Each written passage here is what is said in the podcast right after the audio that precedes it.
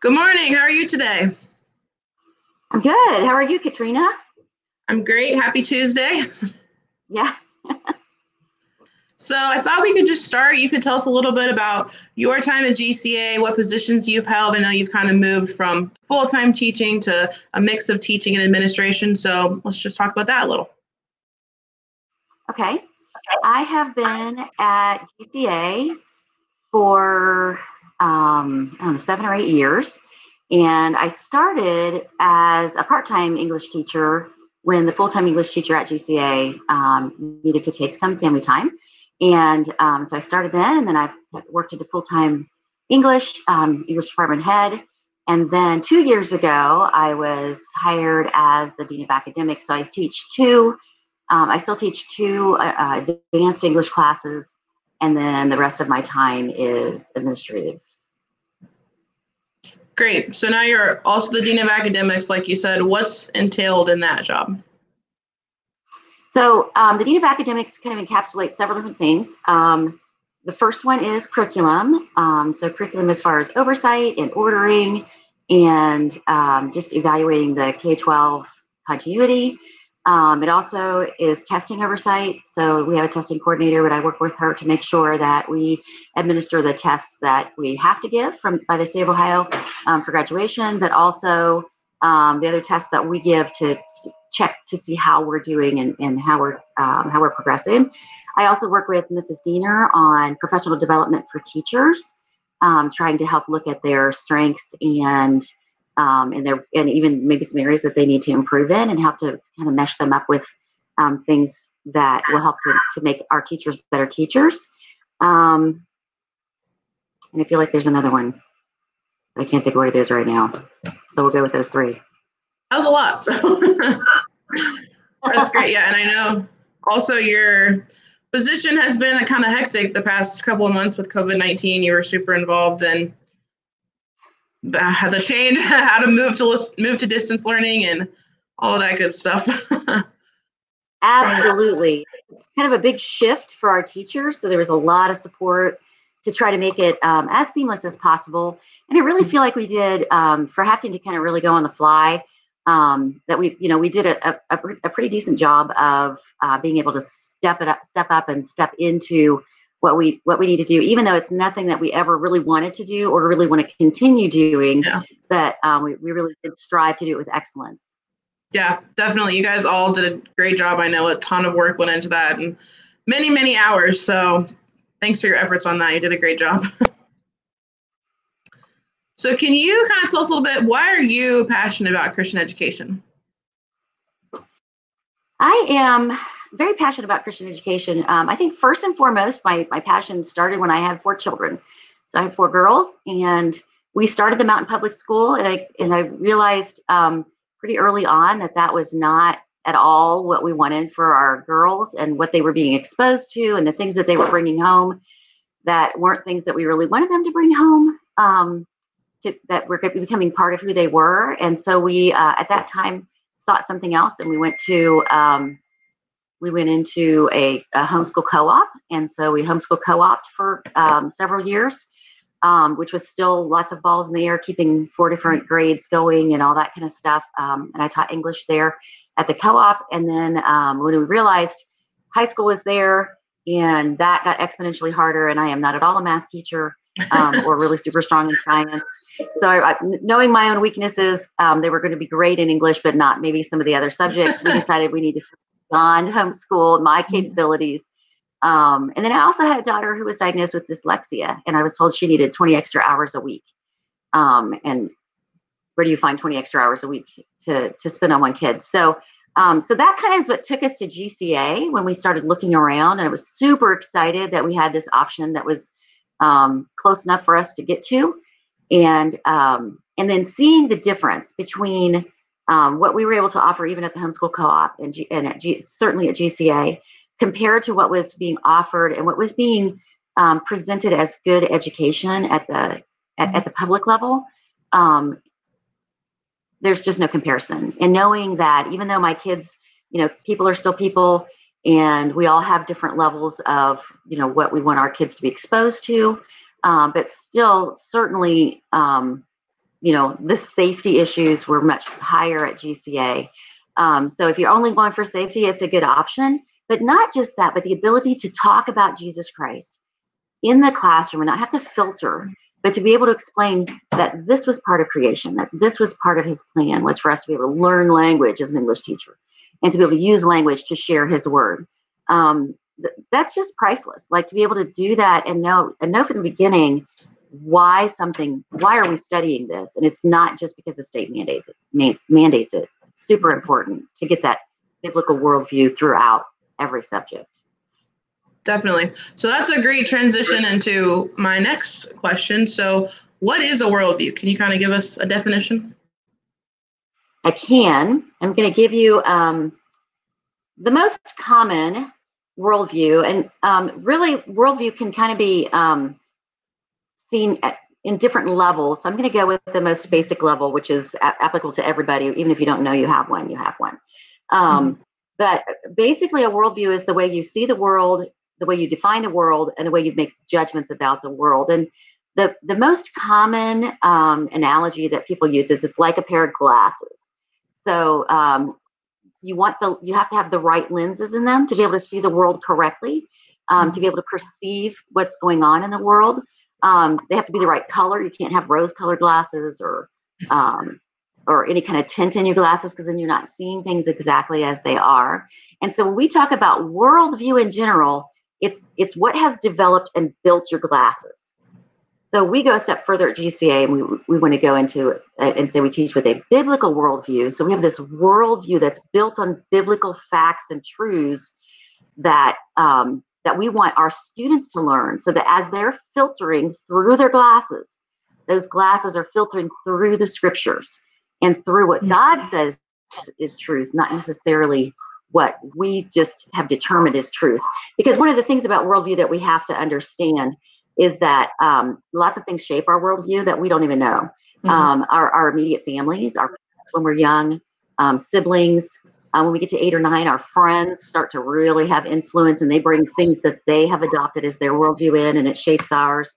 And then um, all the media that we that we expose ourselves to, the games and the television shows and the movies and the um, newspapers and books, all of those things all come with a worldview.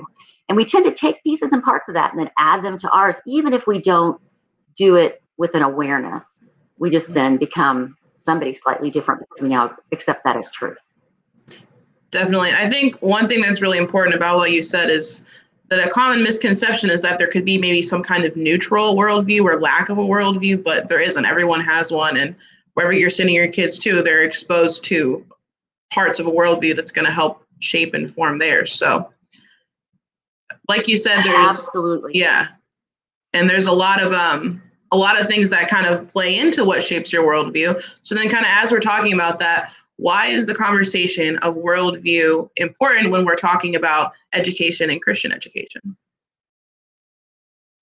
Right. So um, if you think about it, I can tie this back to, a little bit to one of the um, trainings I went to because I teach AP Lit.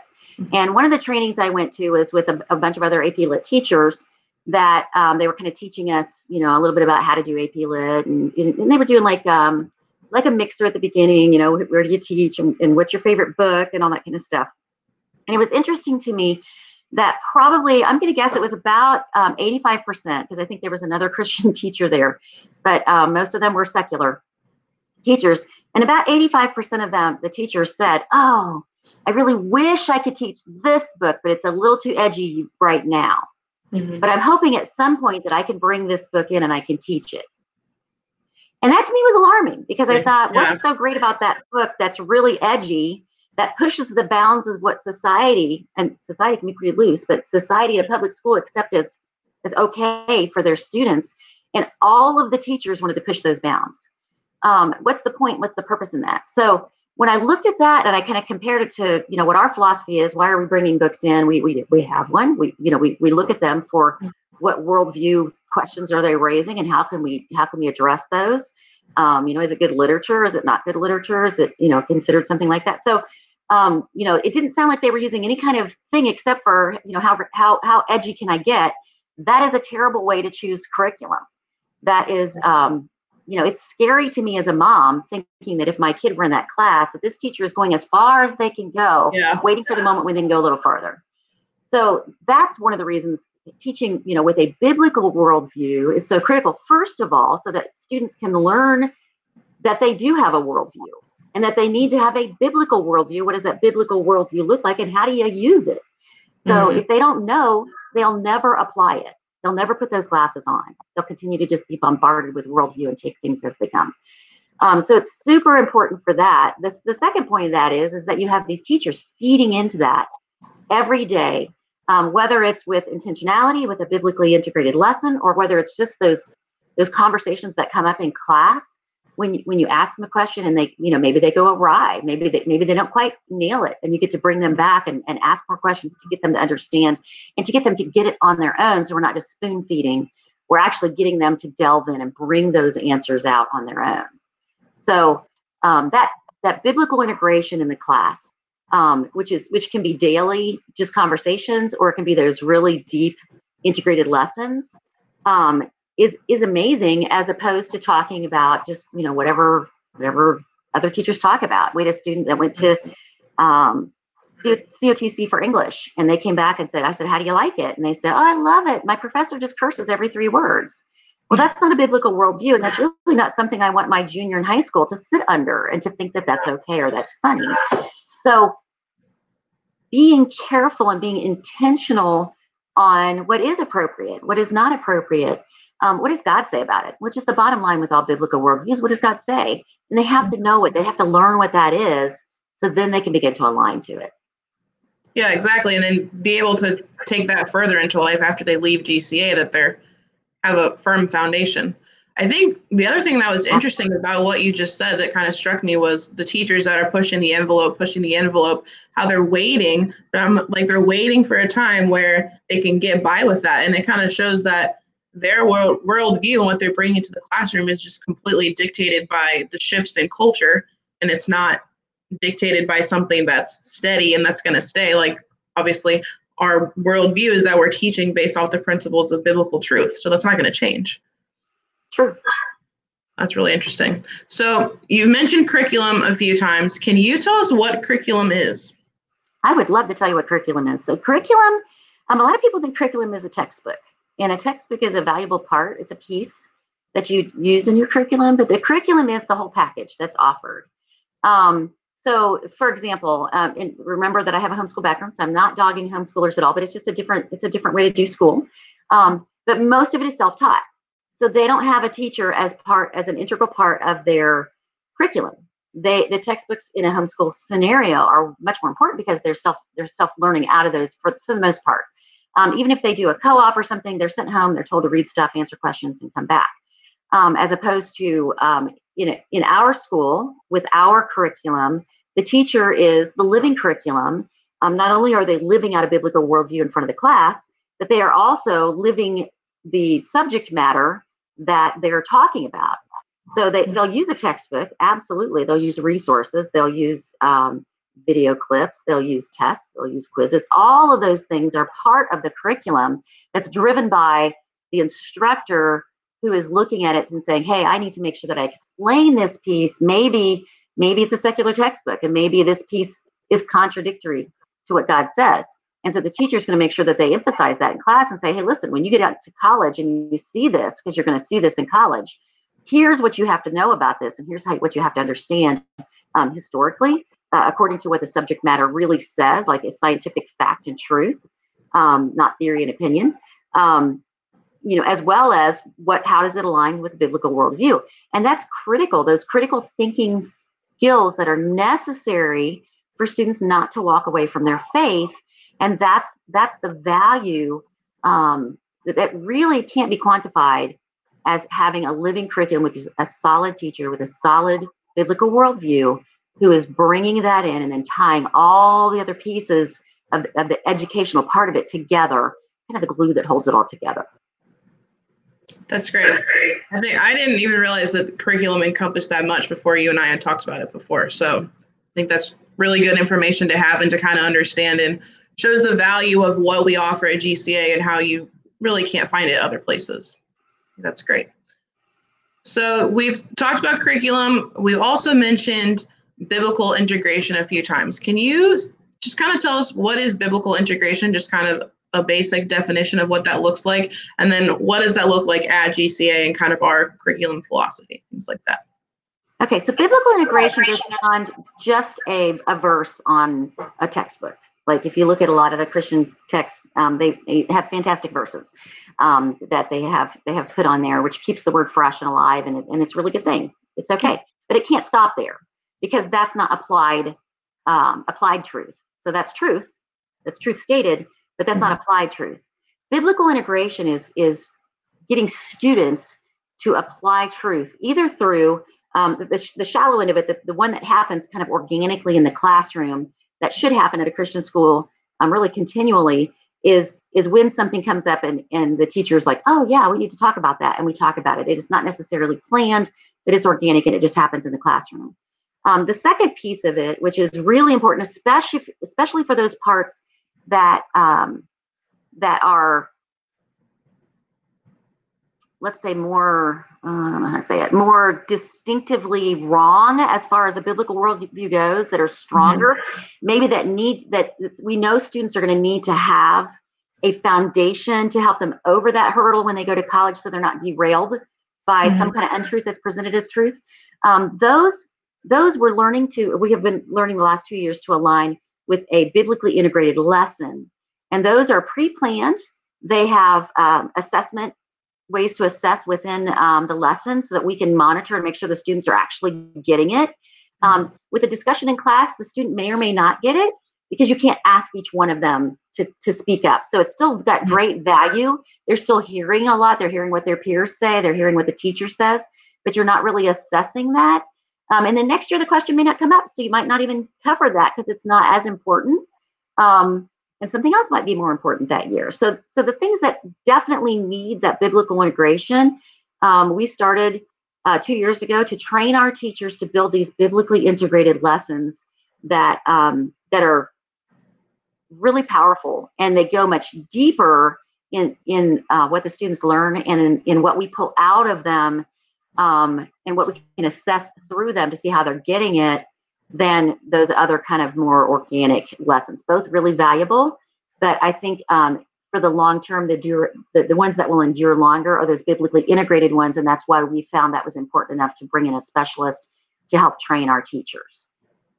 That's great. I'm so glad you mentioned that because I was going to ask what professional development have the teachers received? Are they receiving? Because I think all of that sounds so great in theory, but then for each teacher to kind of understand and do that, how are we ensuring and having accountability for them? Right. So we we work um, specifically with Annie Gallagher, and she is um, she she developed Transformed PD, which is a professional development for Christian schools, and and she actually did her doctorate on um, biblically integrate biblical, biblical integration, biblically integrated lessons. So this is her kind of methodology on how she um, developed this. Um, this process to try to help teachers really be able to kind of hit a home run every time instead of just you know well it was a good thought but it didn't quite get there um, so with that with her so she comes in she actually teaches the teachers and then um, and we still have her coming next year to do teach new teachers and still do some observations mm-hmm. and then she will um, she will look over the lessons that the, our teachers have um, developed and will observe them in classroom and give them um, real feedback. She has also trained um, some of our teachers to be trainers. And so they are also working to um, then to follow up with those teachers. We're, we're aligned like a one to one with a, uh, a trainer and a, and a new teacher so that we can help them walk through that process. And then once they get a year under their belt, then they're ready to kind of fly on their own. But then we still have benchmarks that we set and say, hey, you need to keep doing this. Mm-hmm. Um, and, and I know we're going to come back when we get to the text with audit and come back kind of at that again here in just a minute. Yeah, that's great. And I think it's awesome that you have kind of those trainers so that the program is sustainable. So it's not just that someone came for a few years and everybody kind of forgets, but you kind of built in some fail safes there, which I think is really great. So, yep, you mentioned the textbook audit. That's the next question I have. So, I know one of the projects that you have been working on, which has been a labor of love, is the textbook audit. So, what is that? What's the purpose of it? Yeah, so um, we one of the things for me coming in two years ago um, that I discovered was, and it's not, I don't think it's good or bad. I think it is just what it is. Is that um, that GCA didn't really own the curriculum. Like we, you know, we the teachers are the main curriculum, but as far as like everything else that's taught, um, Mhm. we didn't really have a good handle on what was in the classroom, what teachers are using. Um, was it, you know, did it give continuity K 12 so that we didn't have any gaps, that kind of thing. So it's been kind of a big, huge project was to start looking K 12 to make sure that we're aligned K 12, that we're that we do use state standards just to kind of monitor and make sure that we're hitting the minimum. Um, we certainly want to go beyond those, but we should at least hit those. So we kind of use those as a rule of thumb. We do not stop there by any stretch of the imagination. Um, that also helps with alignment because they're pretty consistent throughout on the, diff- the, the, the key concepts that students need to learn skills. Um, so when I started looking at it, I realized that we didn't even we didn't know we didn't even know what what books were in each classroom, and so um, just getting a handle on that has been huge. Um, and I pretty much know now everything that's taught in every classroom. And so the next step after that is to say, okay, is what we're teaching good? Like, um, you know, we've had some administrator turnover, and so with that went the knowledge of why we chose certain books over other books. We don't have that documented anywhere. Um, so it might be a perfectly fine book, but I don't know that. So um, um, and we also had a parent that questioned one of the books that we teach out of and so that kind of you know brought back to us hey we really do need to look at these books and make sure that we're okay with it that we we're comfortable with what's Mhm. being presented with um, with saying hey these can be aligned with a with a really solid biblically integrated lesson or man there's so much in this that um, this book really isn't worth having in the classroom and if it isn't we need to get a plan to replace it so, um, so that started uh, in the fall, a process to come up with a rubric, which we developed, um, and a plan for how to get through all of our secular textbooks. Um, and eventually we'll go through our, um, our um, Christian textbooks as well, because we need to check them for rigor and we need to check them for bias.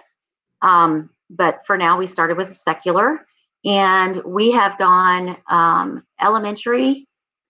Um, we have finished almost all of the um, social studies, a couple of online programs that I have to look at this summer. Um, we have finished um, all of the science, middle school. We have finished uh, science and history, and we're actually starting. In, and then language arts, we've done almost all of the elementary. Um,